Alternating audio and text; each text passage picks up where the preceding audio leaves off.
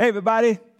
Let me start by welcoming all of you who are watching us from our campus in San Jose, and for the rest of you that's watching online, thank you so very much for joining us in our Easter 2023 celebration. Now, check this out. I'm going to say Jesus is risen, and if you believe it, I want you to respond with, He is risen indeed. All right? Jesus is risen. Jesus is risen. Jesus is risen. Come on, put your hands together. Let's celebrate. We just think we give God a, a, praise for this wonderful good news that Jesus is risen and death has been subdued. Jesus, not death, has the last word over life. Now, uh, today I want to continue with uh, the series that I've been in over the last several weeks. Inside of this series that I have simply called Coming Home, We've talked about how some of the truths of Scripture can empower us as we take seriously those dynamics within our homes, whether it be the homes we grew up in or the homes that we live in now, those dynamics that can literally trip us up in our everyday life. Among them are the challenges of navigating uh, some of the dysfunctions within uh, our various family systems. So if you missed the last three weeks, I want to encourage you check, go to our website, check out those messages. And check this out. Next week, I will be returning to this theme as we look closely at the role of guilt and shame and how that works itself out in our everyday life and how to break the power of guilt and shame. But today's message, I'm simply calling homecoming. As a matter of fact, if somebody's sitting next to you, or even if you're just sitting by yourself, just, just say, Happy homecoming. Happy home. Go ahead and type that in the chat. Happy homecoming. All right, let's read our text. And I'm reading a, a much larger portion of text than I typically do because uh, we're going to cover a lot of ground here today, and I want you to have the full sweep of everything. For those of you who've been with us for the last three weeks, some of this, a lot of this you've already heard, uh, so just bear with us. Beginning at verse 1, here's what the writer says Luke. All the tax collectors and sinners were gathering around Jesus to listen to him. The Pharisees and legal experts were grumbling and saying, This man Wow, he's welcoming sinners and even eating with them. And so, in response to that, Jesus told them this story, which was the beginning of three parables that he talked about a shepherd who had a hundred sheep, lost one, a woman who had ten uh, corns and lost one. And then he picks up with the third story.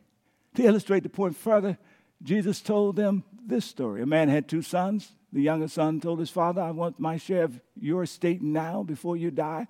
So his father agreed to divide his wealth between his sons.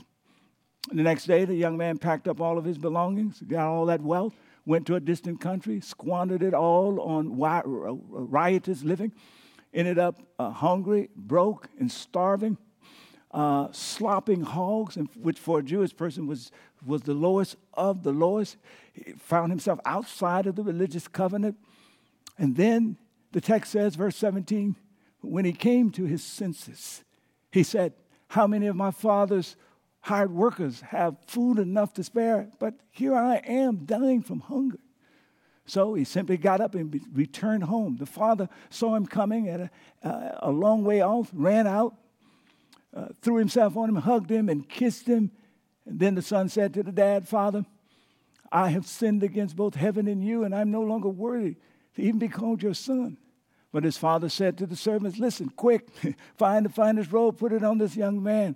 Come on, get a ring and put it on his fingers. Get some sandals for his feet. Kill the calf that we've been fattening. This, this requires a celebration, a celebrating feast. For this son of mine was dead and has now returned to life. He was lost, but now he is found.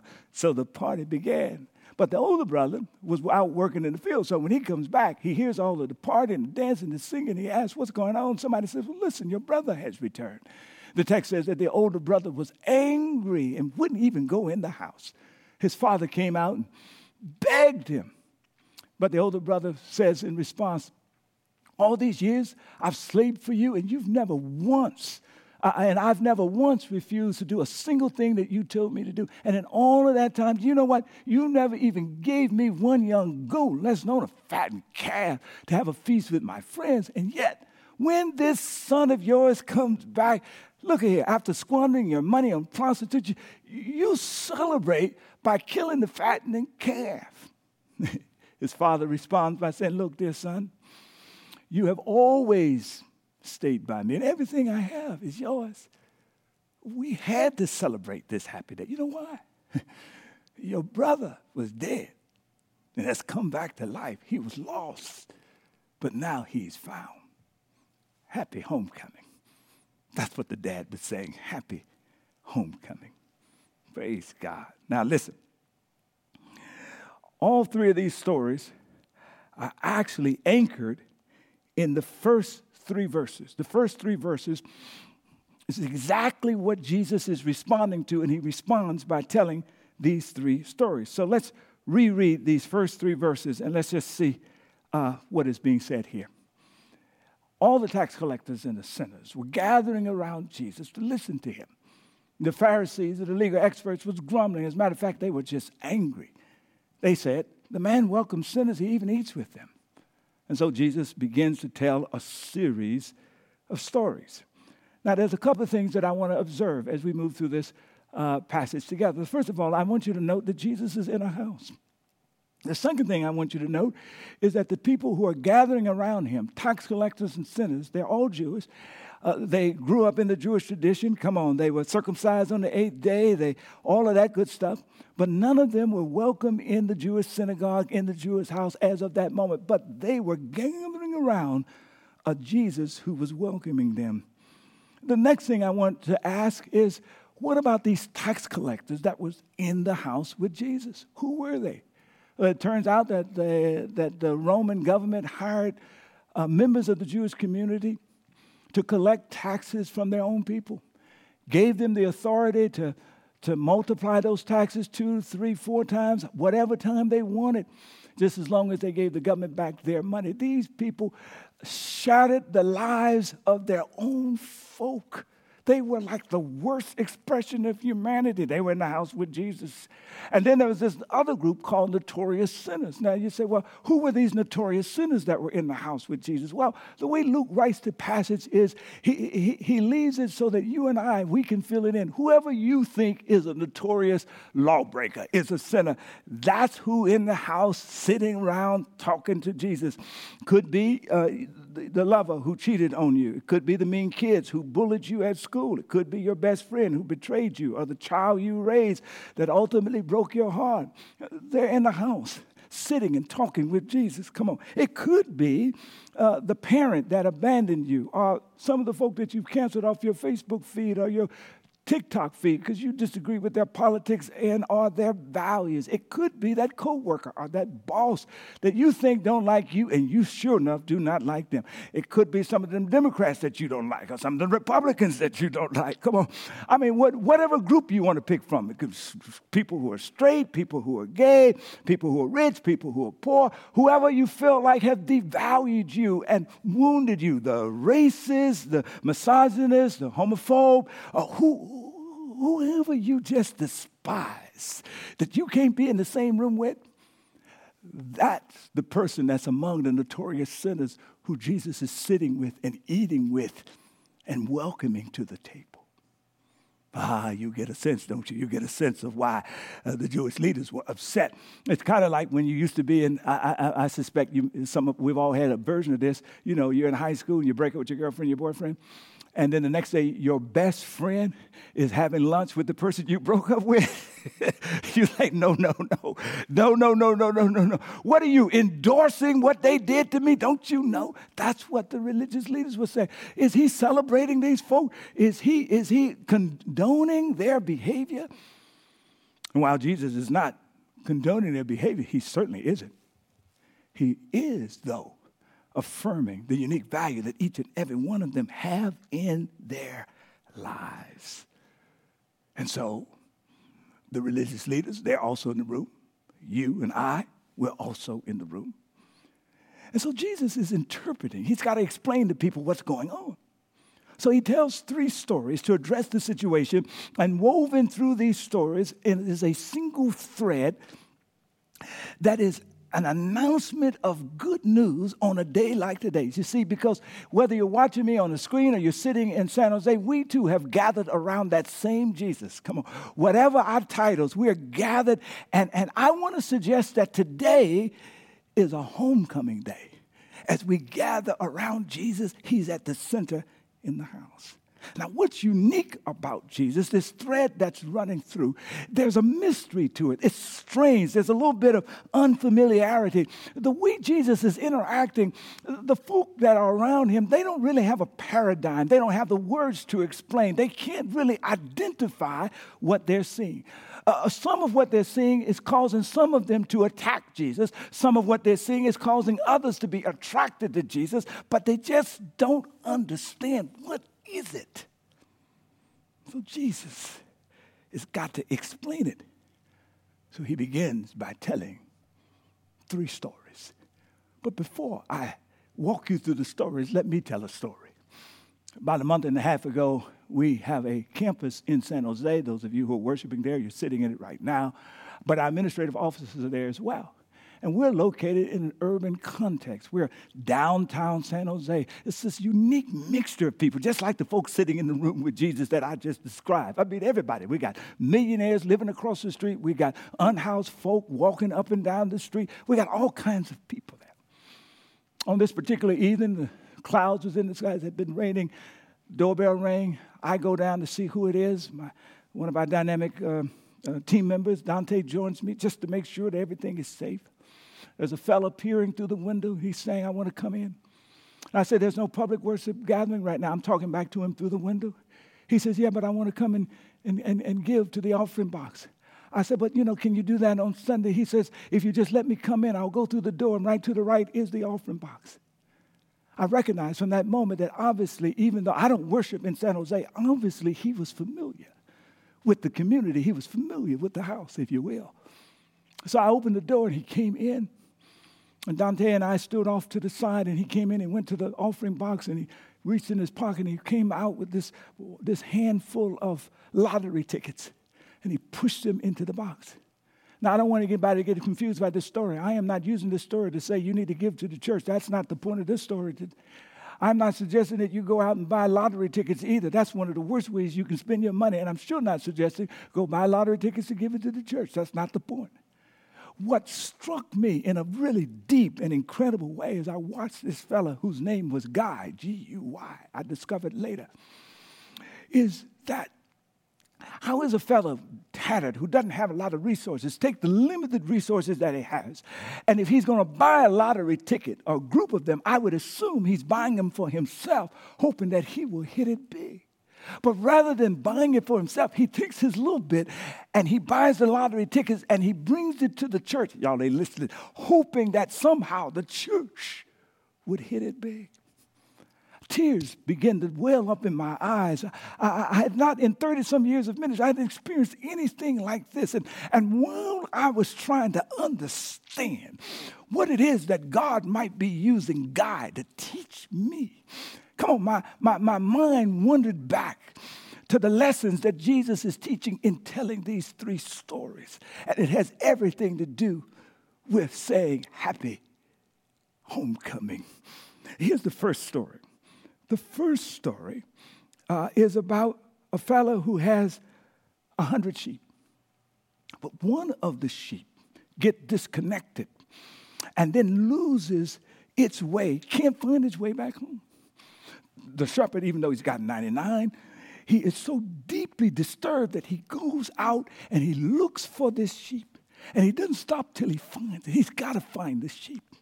And the text says in verse 6, it says, and after he finds the sheep, he puts him on, on, his, on his shoulder. He says, returning home, he calls together his friends and his neighbors and telling them, come rejoice with me because I found my sheep. When I think about this story, I think about some of you who are watching me today. I think about some of you who've made your way to San Jose and you've been disconnected from church from a long time. You love worship, you love teaching, you love being in the church. You don't have nothing about, but you know what? Life happened. Maybe some of you moved to a different city or you went off to school. Life happened. Uh, maybe you got into a small little tiff with somebody in the church. You just was going to back off a little bit, but you were going to come back. But life happened.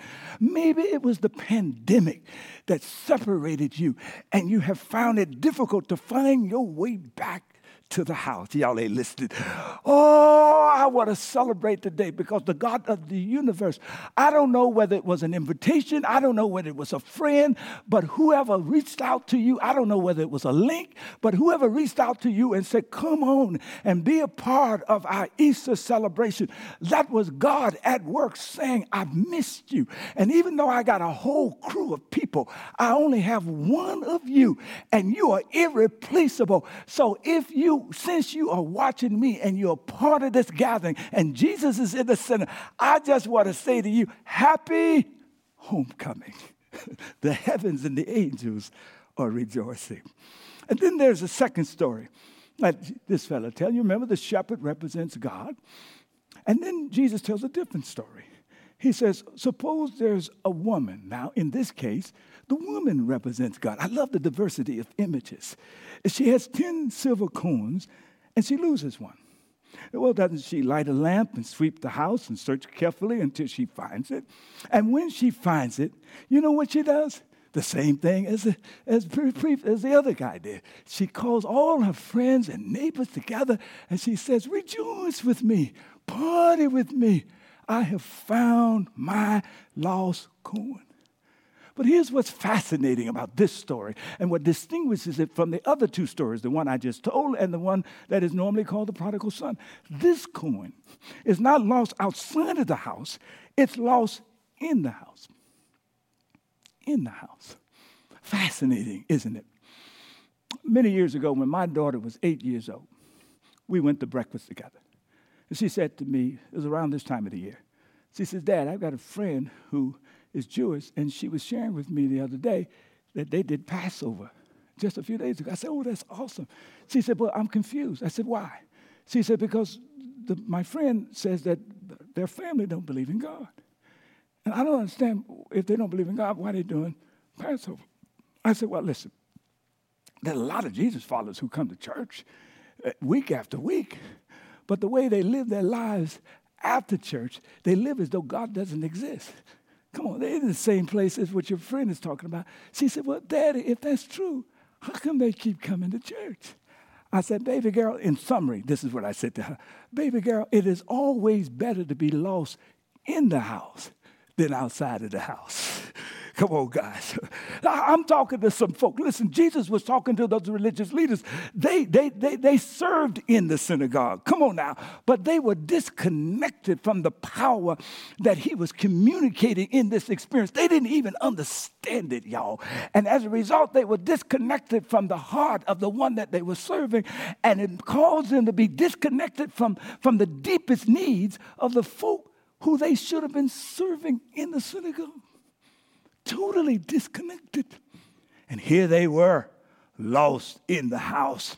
Let me just say that it is possible, and I know that somebody is listening to me that may fit this criteria. You work hard in the church, you serve in the church, you do all the things that we asked you to do in the church. But if you miss this, this, this power that I'm going to name in a few moments, and if you're disconnected from the heart of God, and if you don't recognize what is the deepest needs of people who walk into the pews, come on now, you can be lost in the house. But I got good news for you. At least you're in the house. And I'm praying that the lights will come on as we teach this message today. And so let me say to you in advance happy homecoming. Praise God. And then we come to the third story. It is known as the prodigal son. It's a mislabeling. I often use it because that's the label that most people know it by. But notice how the text begins. Jesus, to illustrate the point further, told this third story. A man had two sons. The younger son told his father, and he goes on talks about the younger son. This story really should be called the parable of the father's house because it's the father that is the central character of the story. And, and the younger boy has a part in it, and the older boy has a part in it, but the focus is on the father and the father's house. Y'all ain't listening to me. Come on, let me catch you up real quickly. So the younger son, in rebellion, walks away from the father's house, doesn't want to be under his authority, ends up in a hog pen. And the text says he comes to him senses, his, his senses there. And he discovers that what he needs is only found in the father's house. And so he gets up, and you heard what I read. The father meets him, greets him, welcomes him, throws a party for what, what is this?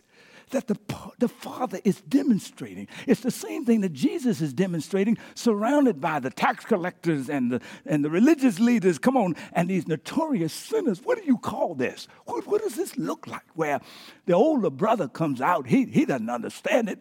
He comes from the field working, he hears all the partying and the music, and he asks somebody what's going on. They say, Well, your brother didn't come back, your dad is throwing a party. And the text says, Come on now, says that the older brother is angry. And he wouldn't even go in the house. He wouldn't go in the father's house. So the father comes out and pleads with him.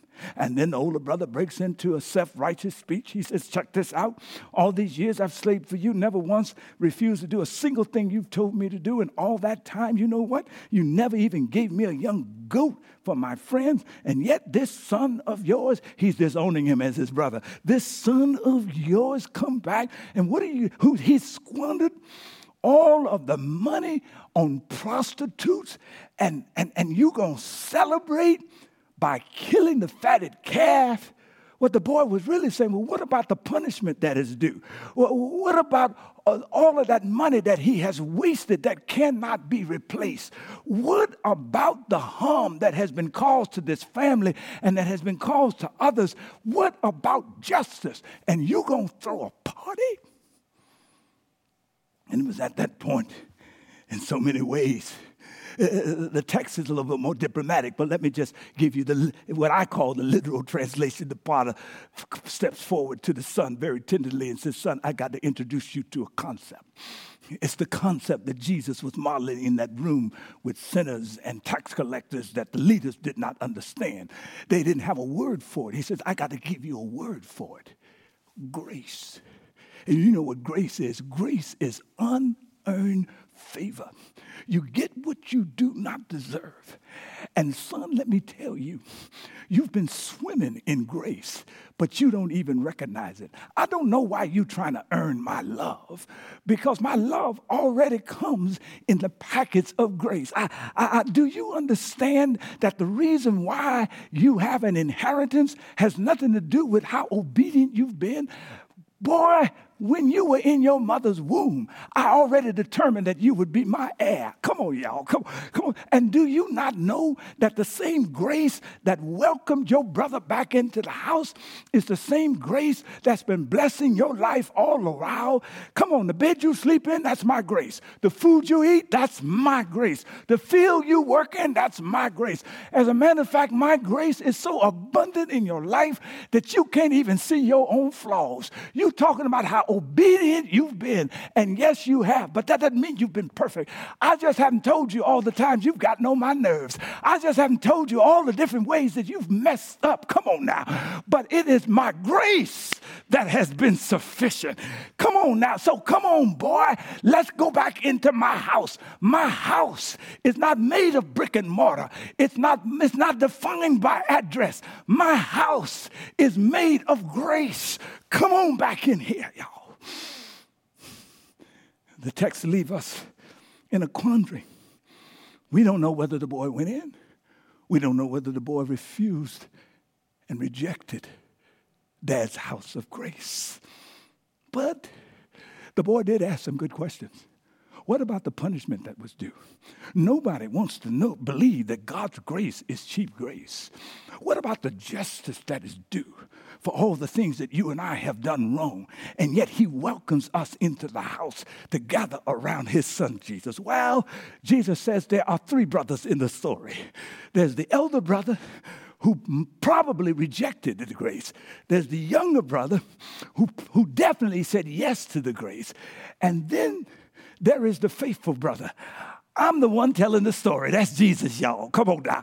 And he leaves and going into Jerusalem. And they say, Hosanna on one day and crucify him on the other day. And on Friday, they string him up and put him on a crucified cross. And, and somebody said, What is Jesus doing on the cross? And the prophet Isaiah answers that question. Come on now.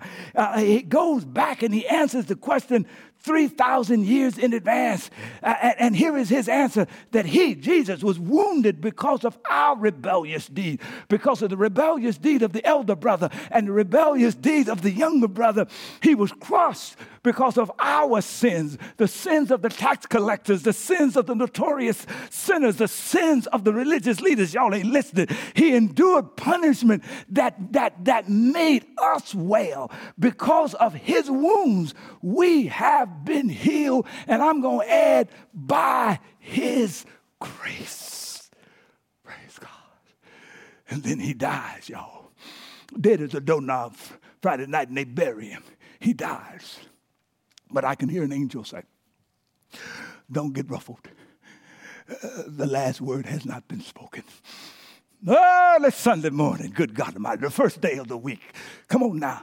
I, I, I, heard somebody start the day off from heaven the same way we started it off. Jesus is risen. He's risen indeed. Jesus is risen. He's risen indeed. And there came an announcement. The Father declared, you know, the Father in the story talks about the younger son. But the announcement for heaven on Easter Sunday is about the faithful son. And here's what the announcement is this son of mine was dead and has now returned to life. He was lost in the darkness of death. Oh, but he's found again. Let the party begin. Come on now. Oh, happy homecoming. Praise the Lord. Good God Almighty. Oh, do you know? I'm talking about the power of grace. And if it ever grabs hold to you, it transforms you. It changes you. You know, there are three types of people that lives uh, near the house of grace. The first type of person that lives near the house of grace is a person who has grace, swims in grace, but doesn't know that their life is being blessed by grace. That's the elder brother. The second type of person, come on, who, who is engaged with grace is somebody who needs grace, but at the end of the day, they reject God's grace because they don't want to think differently about how they live their life. The word for that is repent, think differently. Perhaps that was also the elder brother if he didn't go into the house of grace. But then there is the third category, and I want you to know, I want to ask you which grade, what category are you in? There's the third category, and that is the person like that younger brother who recognizes that they need grace and, and, and, and who's looking for a way to access it. And then he comes to his senses and he says, I'm going to get up and go to my father's house. And I just want to let you know that the resurrected Jesus, come on now, he is standing at the center of the father's house, mitigating the source of grace. Can I tell you, can I tell you about the Father real quick and I'm almost finished? You know, three things about the Father that was really powerful. Number one, he had an unending hope. In all three stories, he never gave up. Come on, he had, he had a claim that would never let go. In all three stories, doesn't matter how low you fall, he still claims you. And whenever you turn to his grace that is found in his son, ah, he's got an uncontainable joy. Let me end by going back to the story of Guy. I called one of my team members and I asked, I said, Tell me about this fella. They told me his name is Guy. Does he come every week? He says, Almost every week. And when he comes, I said, Well, what, what's the deal? They say, Oh, he brings lottery tickets every week. And he comes and we know him and we give him hugs and he gives out his hugs. He walks around, he gets all these hugs and we have his coffee ready and we give him his coffee. And sometimes he stays for the worship and sometimes he just gets his coffee, stops in and gets his hugs and he keeps moving after he gives off his lottery tickets. And then suddenly I got it. I realized it. Oh, God represents all of us when we show up in the church house. We're all tattered. Some of us have our tatteredness visible, others have it invisible, but we all have our imperfections, y'all. But what God had discovered when He came into that place called NBCC, that, that Father's House of Grace in San Jose, y'all ain't listening. Uh, it, it's not an address, it's a community. What He discovered that it didn't matter what He was wearing, it did not matter, come on, what other part of His life was out of place. He found grace. He found unconditional love. He hit the jackpot. And because he hit the jackpot, come on now, uh, it, it, because he experienced grace, it turned him into wanting to be an instrument of grace and, a, and, a, and, a, and, and live a life of gratitude. So he got lottery tickets and he brings them every week because he says, I want the church to hit it big because every week I show up for my homecoming greeting. I hit it big. That's the good news, y'all. That's the good news. Amazing grace, how sweet the sound that saved the wretch like me. I'm talking about me now. I once was lost, but now I'm found. Was blind, but now I see. The everlasting hymn that all of us ought to sing. I am a sinner. Thank God for Jesus. Saved by. And if you can sing that song with me this morning, I want to remind you that God's house is simply the place of grace. Happy homecoming. Amen and amen.